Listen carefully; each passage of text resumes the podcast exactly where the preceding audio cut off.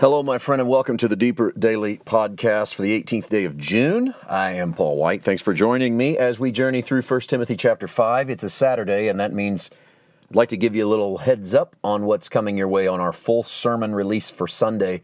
Every Sunday, we put a full sermon up from somewhere in our travels, and this particular week, it will be an audio-only version as we continue airing for you. Every other week, I'm trying to filter in these audio-only sermons, airing for you our sermons from the recent CIM, that's Connect International Ministries conference, that was held at City Church in Floyd's Knobs, Indiana. We did this for Bishop Jamie Engelhardt.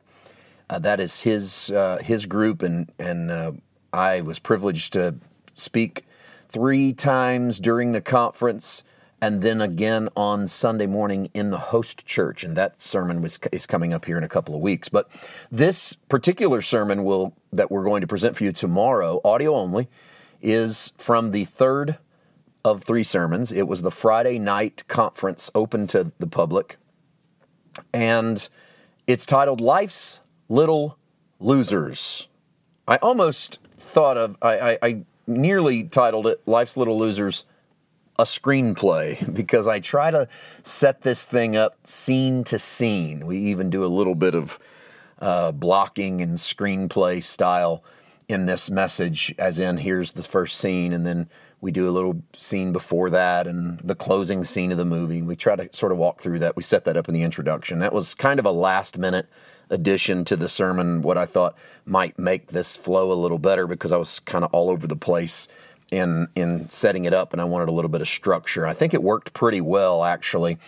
Life's Little Losers, I don't want to give it away, but it has to do with a story that Jesus is involved in with his disciples. I'll tell you this much. It has to do with Jesus putting kids on his knee.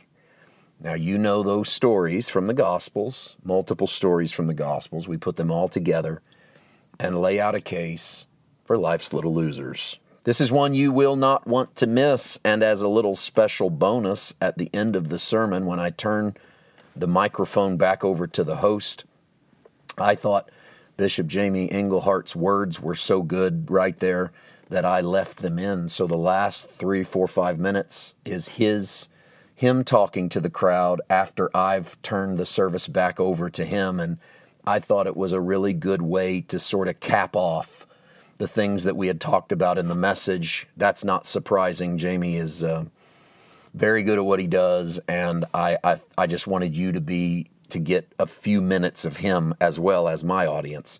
I wanted you as my audience to get to hear a little bit of him in case you don't listen. And I would, by the way, highly recommend Jamie Engelhardt.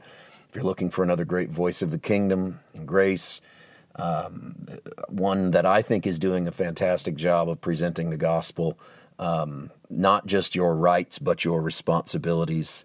I would recommend Jamie Engelhardt. You can find his stuff online pretty easy. He's got a pretty wide footprint. Anyway, tomorrow, Life's Little Losers. Check it out. I think you will enjoy it. Okay, the text that we are in today is 1 Timothy chapter 5. Let me read for you verse 19. Do not receive an accusation against an elder except from 2 or 3 witnesses. And this is all I want to say today. A little bit shorter podcast today. There's no rules on how long or short we go, but I can just tell you up front, I don't have a ton. I just want to say this. We are in an hour where we are seeing church leadership be exposed, maybe more than ever before in my life. I know I came through the 1980s where a lot of television ministries had big falls, big public scandals.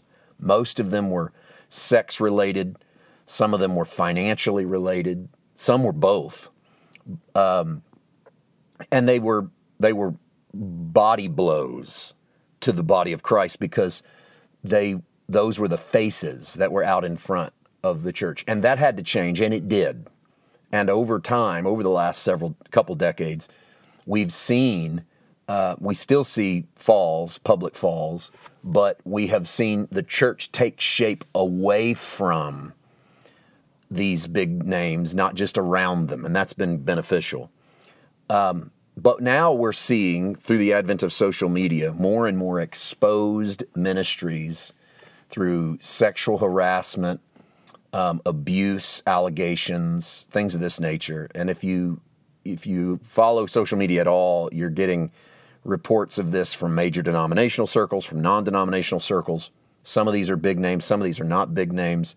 But I don't know that I've ever seen as many accusations. It comes on the heels of a very public, almost accusation campaign in the secular world, the Me Too movement, which brought down a lot of, say, Hollywood studio heads and all of these who were doing things in private.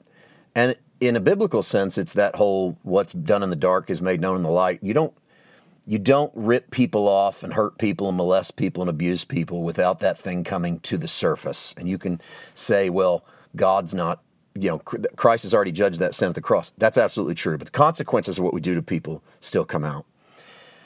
And this text in 1 Timothy 5, don't receive an accusation against an elder except with 2 or 3 witnesses. It's Paul saying, be careful what you take as a true accusation against leadership unless there's 2 or 3 witnesses to it. That does not mean that if someone comes forward and says, I was abused or molested or wronged by church leadership, that we should ignore them. It means that we do not just take every accusation at face value. It doesn't mean we ignore every accusation. And there's a fine line, and we need to learn to wrestle it out and walk it. If someone brings an accusation against leadership, we don't just throw leadership out. We need more than just the accusation, but we need to do the hard work of investigating the accusation and seeing if there's validity to it. But we don't need to stop there. And so what's going on in the church, I'm going to say, is a necessary course correction.